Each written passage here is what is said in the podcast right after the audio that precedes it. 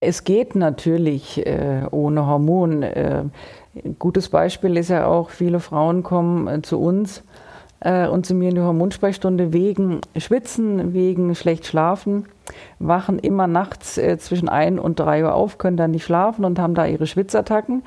Und wenn sie zu uns kommen zur Fastenkur und die Leber entlasten, haben die nach einer Woche plötzlich kein Schwitzen mehr. Und die Frage nach Hormonersatztherapie, die stellt sich gar nicht mehr. Ne?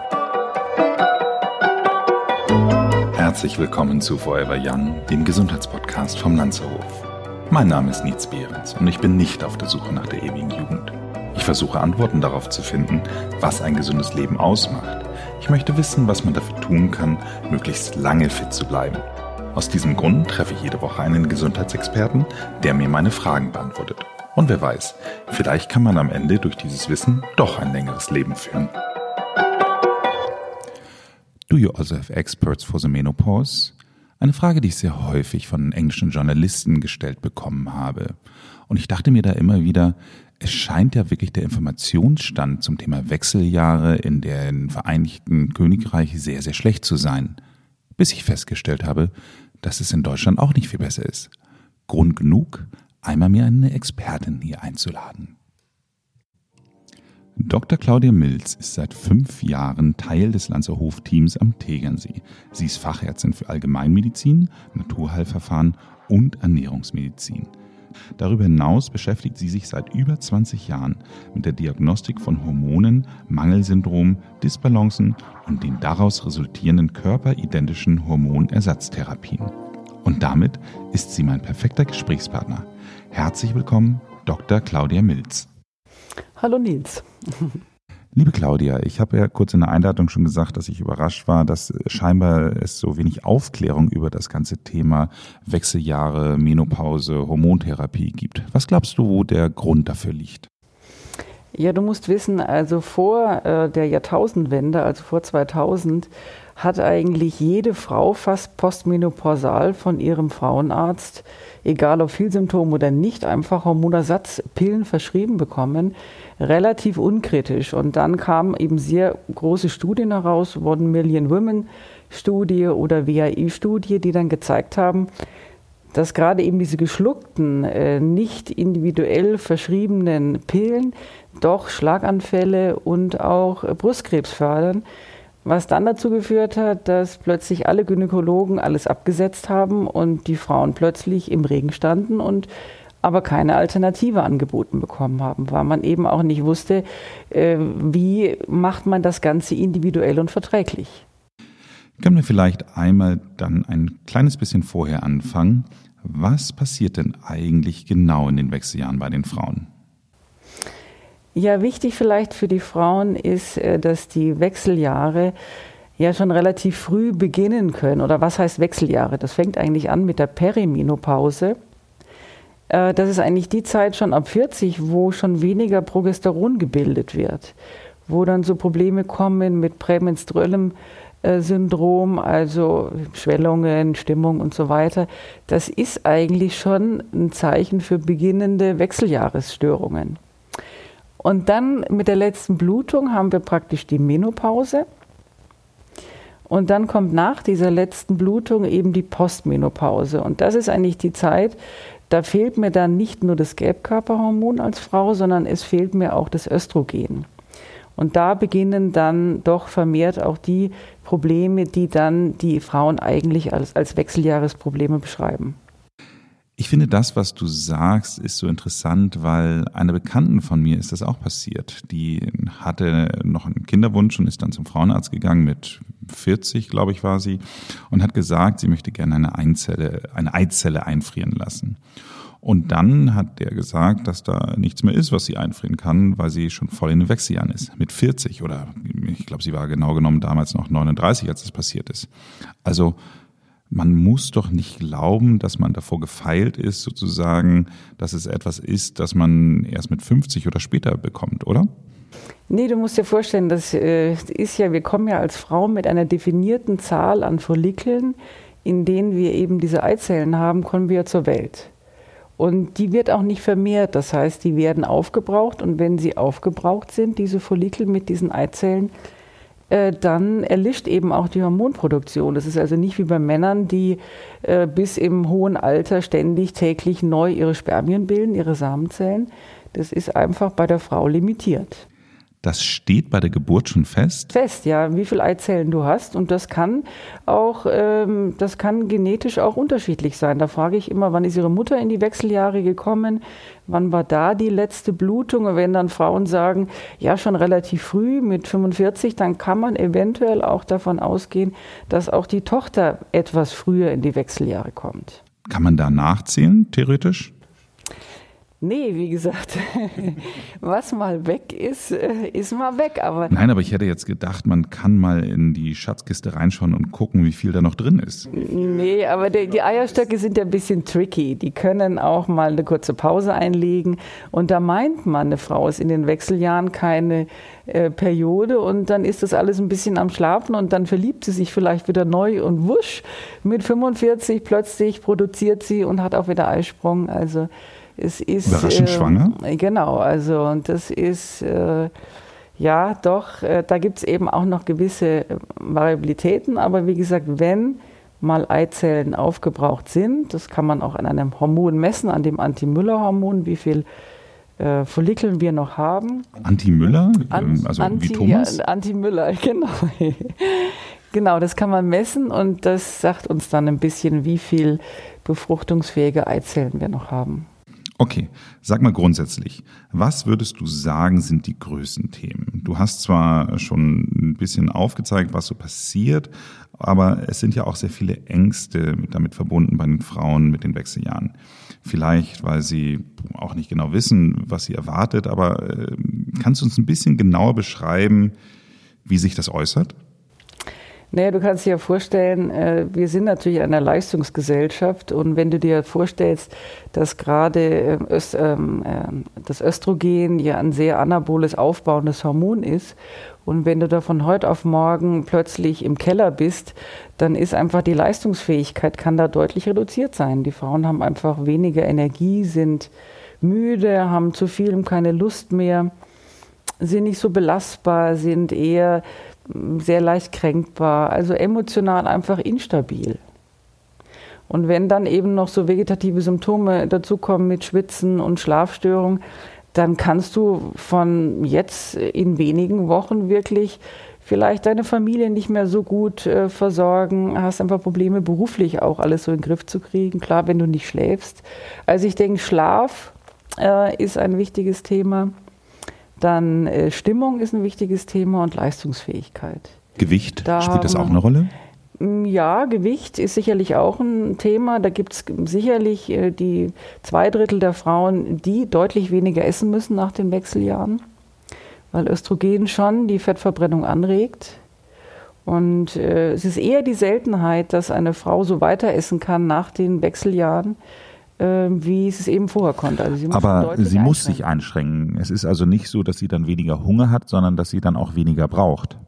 Mm, also sie verbraucht weniger und die Sättigung ist nicht so leicht zu bekommen. Die Frauen haben doch mehr Appetit, die brauchen eben auch länger, um, um satt zu sein. Also es wird schon mehr gegessen auch. Wahrscheinlich auch, wenn du dir vorstellst, du schläfst jetzt schlecht, hast nur irgendwie drei, vier Stunden geschlafen, musst arbeiten, natürlich hilft dann eine Schokolade mal äh, zwei Stunden, um wieder Energie zu bekommen. Also das ist da auch wieder ein bisschen multifaktoriell.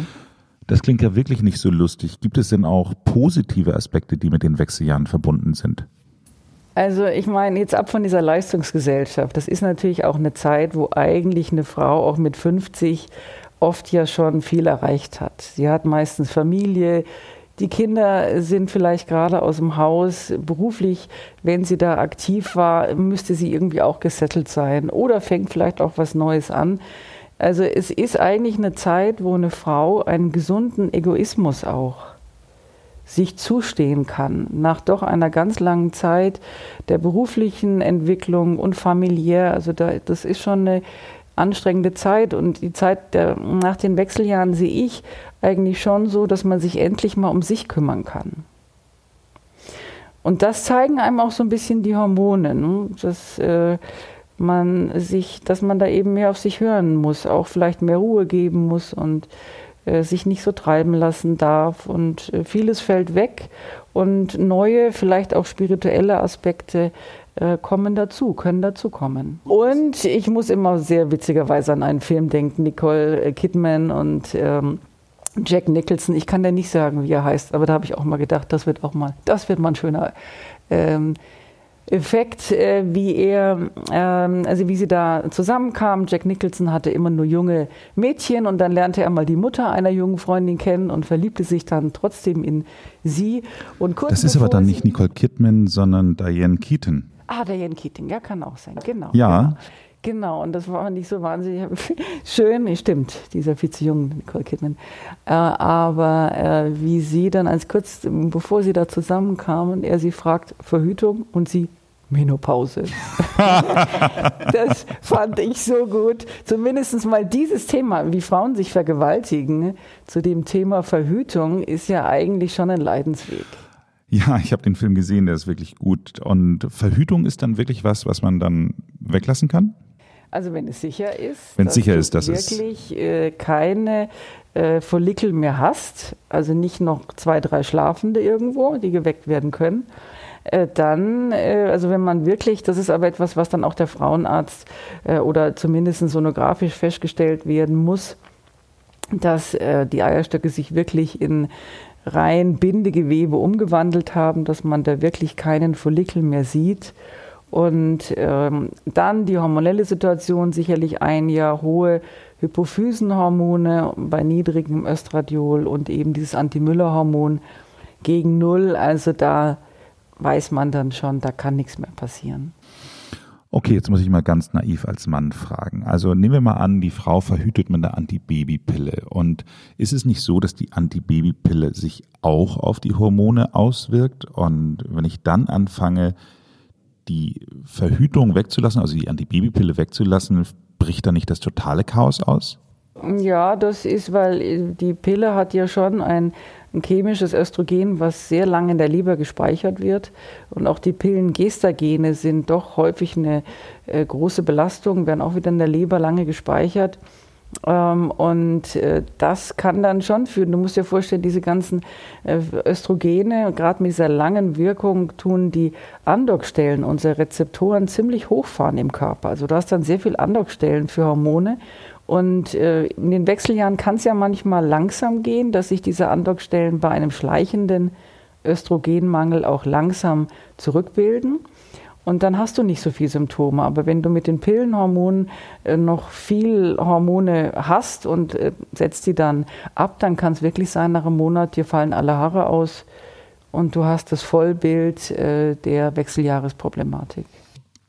Nehmen wir doch jetzt mal an, wir haben so eine Anfang 50-jährige Frau, wo man sagt, okay, die ersten Wechseljahre-Symptome sind schon da. Und würdest du der dann raten, dass man jetzt bei Beginn der Symptome die Antibabypille weglässt oder wann ist der richtige Zeitpunkt? Was würdest du der raten? Also meist, äh, es kommt immer auf die Pille an, aber meist hat die Frau ja durch diesen Ersatz dieser Pillen Östrogene, weil die eigene Eierstockfunktion wird ja während der Pilleneinnahme deutlich reduziert. Ist zwar auch ein bisschen individuell. Manche Frauen machen überhaupt nichts mehr, manche bilden noch einiges an Östrogen mit dazu.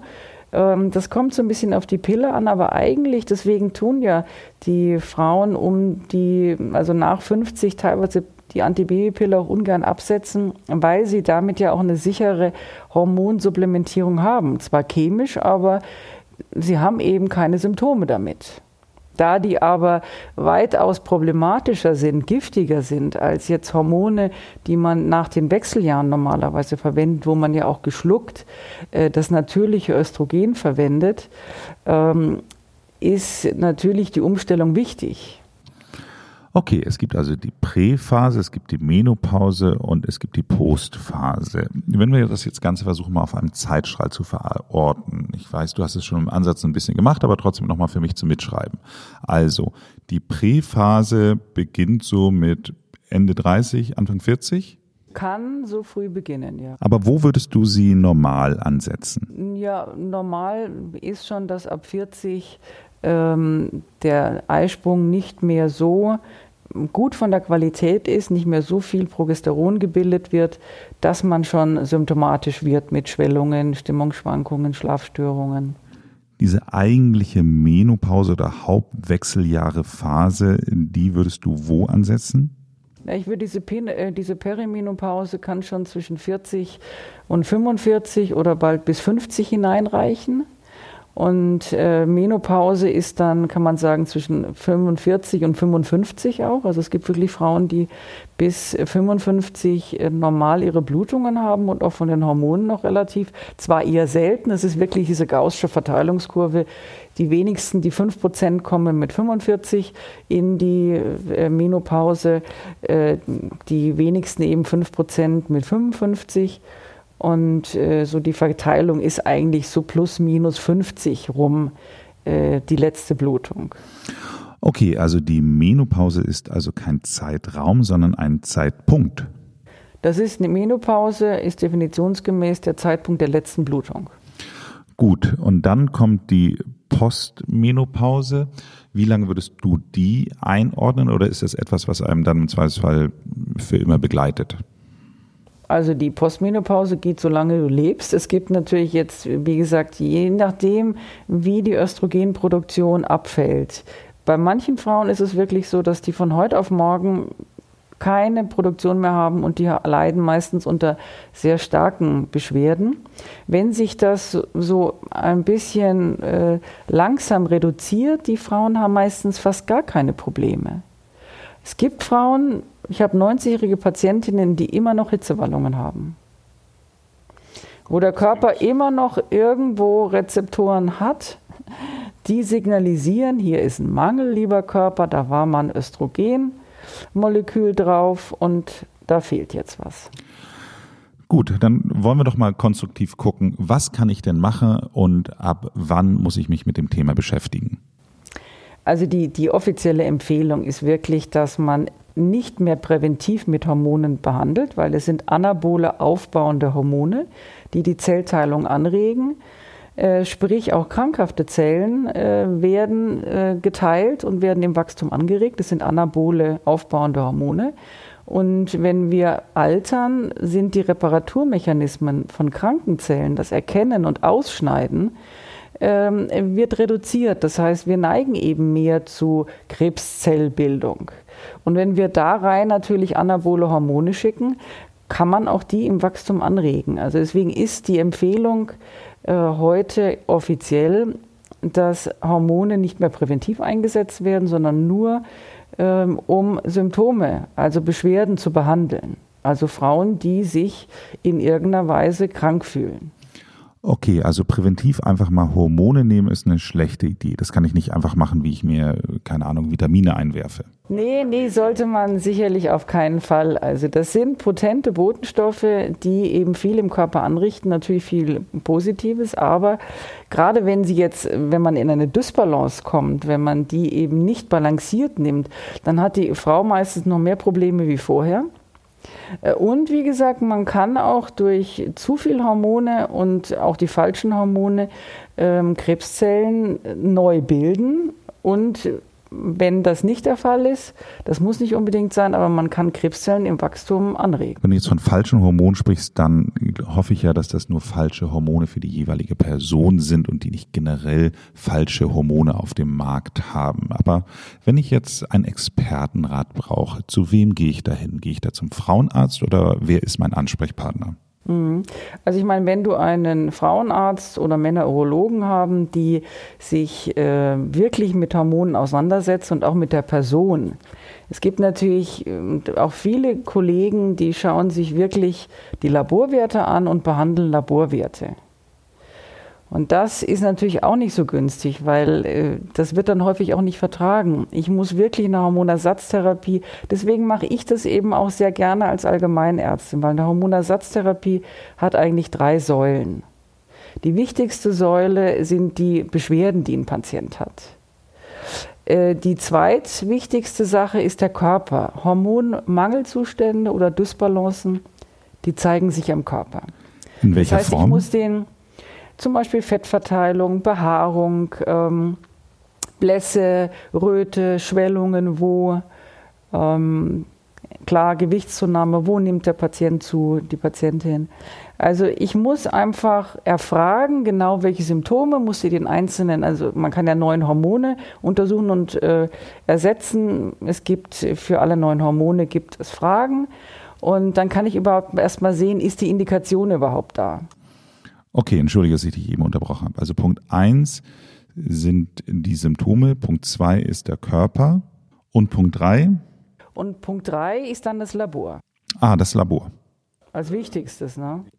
Gut, das hätte ich jetzt gedacht. Das kenne ich ja von den Vitaminen. Da guckt man sich das Labor an und sagt, okay, ich habe einen Vitamin D-Mangel und dann supplementiert man eben halt eine entsprechende Menge Vitamin D. So einfach ist es bei Hormonen nicht. Nein, so einfach ist es nicht. Also das ist auch ein typisches Beispiel natürlich der Testosteronmangel beim Mann.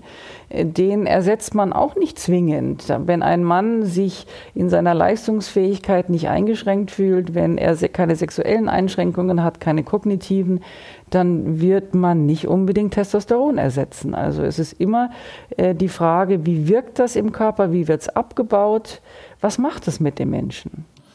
Es haben ja sehr viele Leute Probleme damit, grundsätzlich irgendeine Art von Pillen zu nehmen, weil sie es immer als einen Eingriff in die Natur sehen.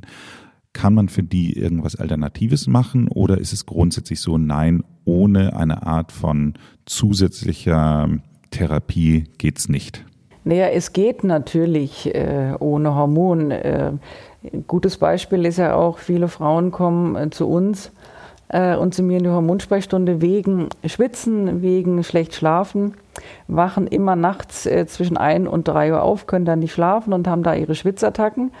Und wenn sie zu uns kommen zur Fastenkur und die Leber entlasten, haben die nach einer Woche plötzlich kein Schwitzen mehr. Und die Frage nach Hormonersatztherapie, die stellt sich gar nicht mehr. Ne? Also ist, man kann natürlich manche Symptome, die dann auch vegetativ oder stoffwechselmäßig ähm, ähm, erklärt werden können, es ist nicht alles Hormonmangel.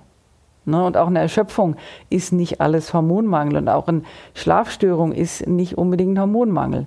Also deswegen ist aber zu differenzieren, kommt es jetzt aufgrund einer Hormondysbalance oder eines Mangels oder sind es andere Faktoren im Körper?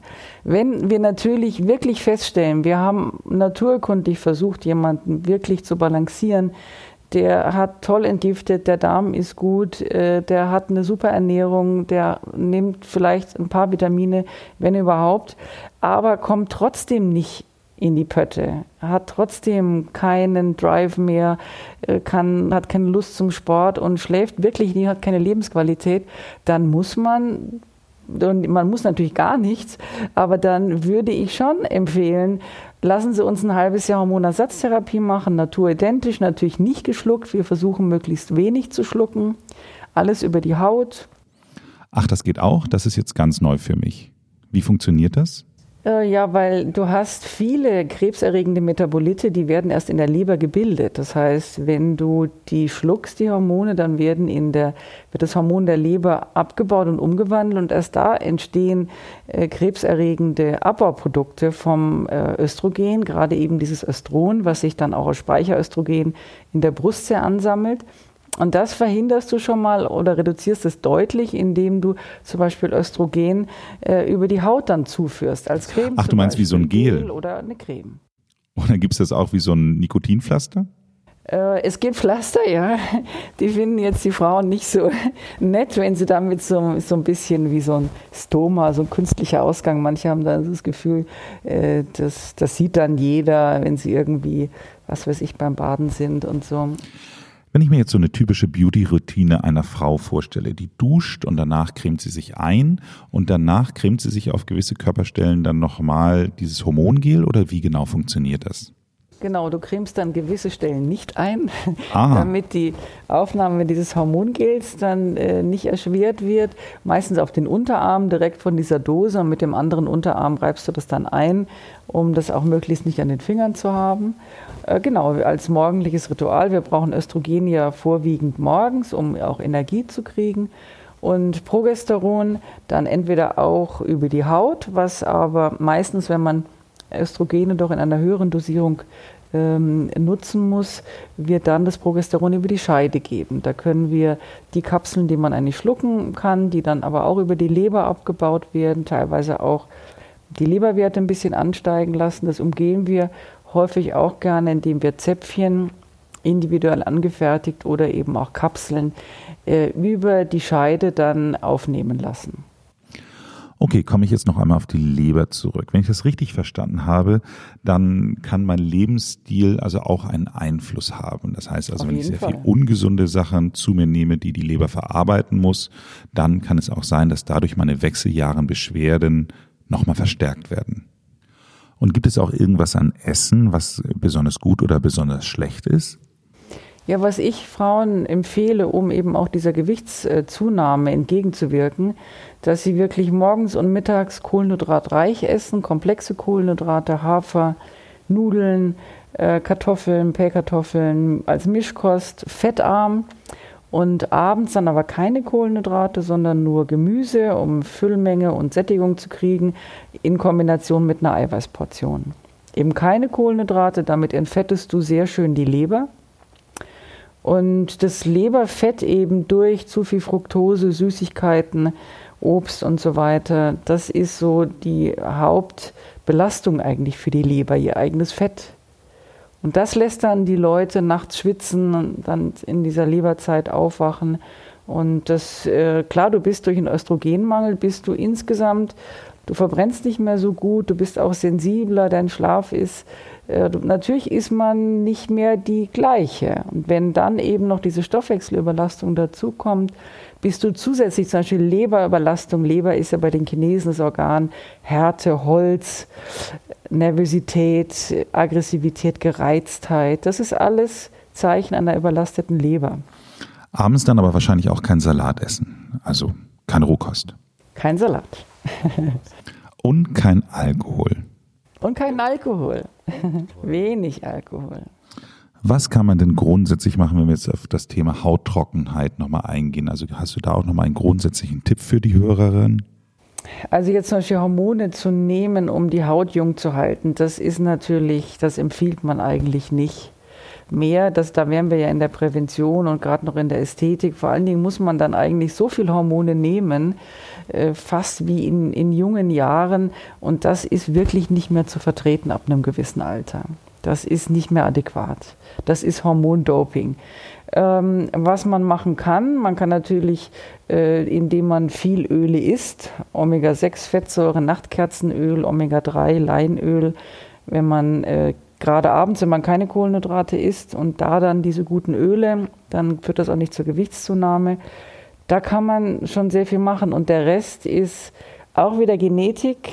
Die Frauen können sich ihre Mütter anschauen, meistens.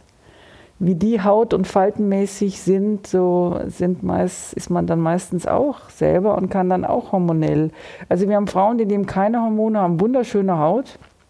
Ich denke gerade zum Beispiel an unsere arabischen Gäste, die selten Hormontherapie machen und eine wunderschöne Haut haben. Und äh, auch Haare, auch Haarverlust ist nicht unbedingt Hormon. Also man kann sehr viel natürlich über äh, Ernährung, Mineralien und was bei uns natürlich ein Hautkiller ist, ist Spannung. Die Spannung reduzieren. Und das würde ich jeder Frau in der Postmenopause wünschen. Spannung meinst du Stress oder? Spannung, egal was es ist. Also auch kein Thriller mehr gucken? Du, wenn du danach komplett gelöst, entspannt bist, äh, nach dieser Spannungsphase, dann äh, ist, wird das ja auch wieder zu einer Entspannung. Also ich glaube, ein großes Thema ist einfach äh, dann äh, diese Spannung wahrnehmen und die Gefühle, die dahinter stehen, wahrnehmen und dir irgendwann mal zu sagen, eigentlich nach 50 habe ich das gar nicht mehr nötig. Ne? Ich habe eine Frage nochmal. Man spricht ja immer von den bioidentischen Hormonen. Wenn man das so explizit klassifiziert, was gibt es denn noch? Na, es gibt natürliche Hormone. Da würde ich jetzt mal die Pflanzen, äh, die, die Vorstufen aus Pflanzen dazu rechnen, wie Rhabarberwurzel, äh, Jamswurzel. Und da kann man wirklich auch Phytoöstrogene äh, extrahieren und auch Progesteron aus der Jamswurzel äh, oder Cimicifuga, so auch östrogenähnliche Pflanze. Ähm, die wirken dann östrogenähnlich. Das kann man noch machen, um den Eierstock anzuregen, wenn noch eine gewisse Funktion da ist. Äh, oder Mönchspfeffer, um Prolaktin zu senken und die Progesteronausschüttung etwas zu äh, fördern. Das wären jetzt so Phytohormone. Und chemische Hormone sind chemisch hergestellt und unseren Eierstockhormonen überhaupt nicht ähnlich. Also chemische sind nicht die bioidentischen. Nee, und bioidentisch, und das ist ganz wichtig, dass du das sagst, weil viele Frauen meinen immer, dass so Pflanzenöstrogene, dass das äh, Biohormone sind. Ich meine, ein, ein Sojagenistein, was an manchen Andockstellen wie ein Östrogen im Körper wirkt, ist aber eigentlich nicht für eine Frau bioidentisch. Bioidentisch heißt, dass sie nach der Formel genau so sind, wie unsere Hormondrüsen sie produzieren. Aber sind sie dann nicht auch chemisch? Sie sind chemisch meistens hergestellt. Aber sie entsprechen der Formel nach genau den Hormonen, die unsere Hormondrüsen auch produzieren. Also es gibt grundsätzlich die pflanzlichen, es gibt die chemischen und es gibt die bioidentischen. Aber man kann nicht grundsätzlich sagen, das eine ist gut oder schlecht, sondern es muss einfach passen. Ja, ich meine, die, die chemischen sind mit Sicherheit giftig. Also ich meine, Antibabypille hat viele Nebenwirkungen für eine Frau. Macht die Gefäße steif, führt zu Blutschwämmchen in der Leber. Ähm, also da ist viel Einwirkung auf die Gefäße und eben auch ein höheres Risiko für Brustkrebs und Eierstockkrebs. Also weil sie eben auch so lange im Körper verweilen. Also es gibt da wahrscheinlich immer noch keine allerbeste Alternative dafür, aber die sind wirklich nicht gut. Deswegen sollten Frauen die auch nicht länger nehmen, als sie sie zur Verhütung brauchen unbedingt.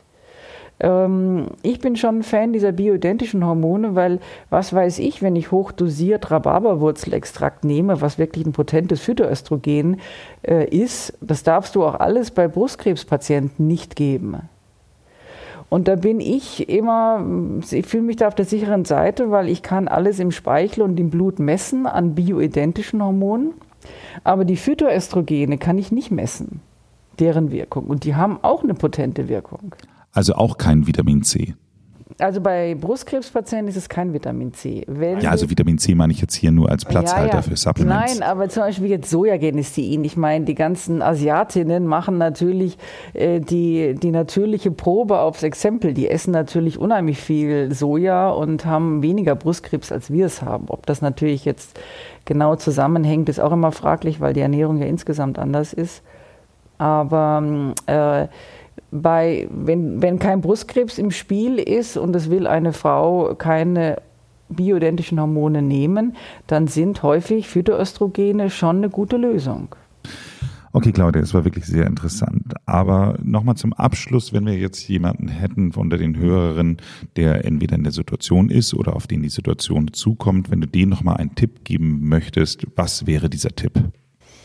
Also ich würde immer gucken, dass ich meine Leber gut in Schuss habe. Also ich würde immer mal gucken, äh, dass ich vielleicht auch die Darmreinigung durch Fasten, äh, durch Leberreinigung, dass ich auch so esse, wenig süß esse, wenig Alkohol, dass ich die Leber entlaste. Und dann mal gucken, wie das mit dem Schwitzen und dem Schlafen ist, ob ich da nicht schon völlig beschwerdefrei bin.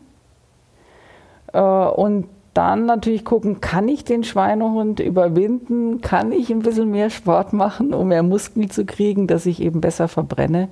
Und aus dem Grund auch nicht an Gewicht zunehme, kann ich jetzt praktisch den Freiraum in der Postmenopause, Kinder sind weg, Beruf ist etabliert, kann ich den für mich nutzen, äh, dass ich wirklich Sport mache, dass ich Muskelaufbau mache, also wirklich zweimal in der Woche Muskeltraining, zwei, dreimal Ausdauer dazu gutes Essen, auch was wir unter gutem Essen verstehen, wirklich Darmgesundheit.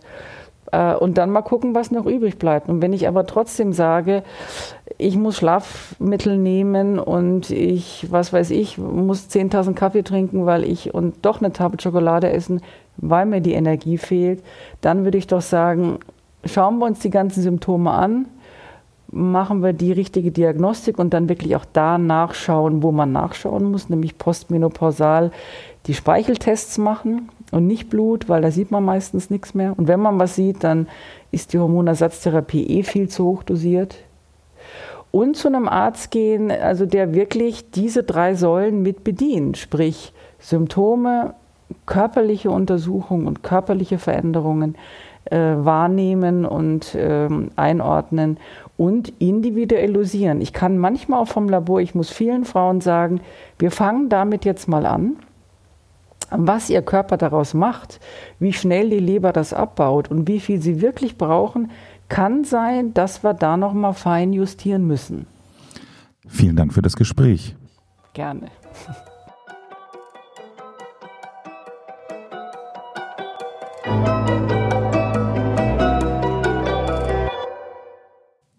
eine Frage, die ich mich ja nicht so richtig getraut habe, dir zu stellen, ist, können Männer das eigentlich auch kriegen? Das können die auch kriegen, ja. Und wie? von der Natur nicht so vorgesehen oder vielleicht in der Natur schon vorgesehen. Weil du musst dir vorstellen, wir sind ja nicht weit von der Steinzeit weg. Wenn ein Mann extremen Stress hat, soll er ja eigentlich keine Kinder zeugen. Das wäre ja nochmal Stress drauf. Das heißt, auch ein Mann kann in die Andropause kommen, auch relativ früh, wenn er chronischen Stress hat. Insofern haben wir zunehmend, ich bin immer wieder überrascht, wie viele Patienten auch bei uns im Fragebogen ankreuzen, sie sind interessiert an Hormonsprechstunde. Und dann gibt es auch wirklich welche, die dann mit Hormonen behandelt werden? Gott sei Dank nicht so viel. Da bin ich auch wirklich sehr vorsichtig, weil bei Männern ist der Stoffwechsel noch viel entscheidender. Ist auch so, du kannst dir vorstellen, stellen Fried Feuerstein mit dickem Bauch, der kann einfach nicht mehr so jagen.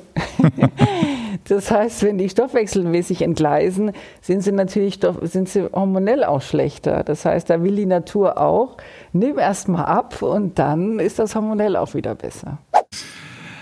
Und beim nächsten Mal bei Young geht es um das Thema Licht. Mein Experte Dr. Achim Leder erklärt uns, wie wir mit Licht besser einschlafen können, beziehungsweise wie das falsche Licht uns vom Schlafen abhält. Bis dahin, machen Sie es gut und bleiben Sie gesund.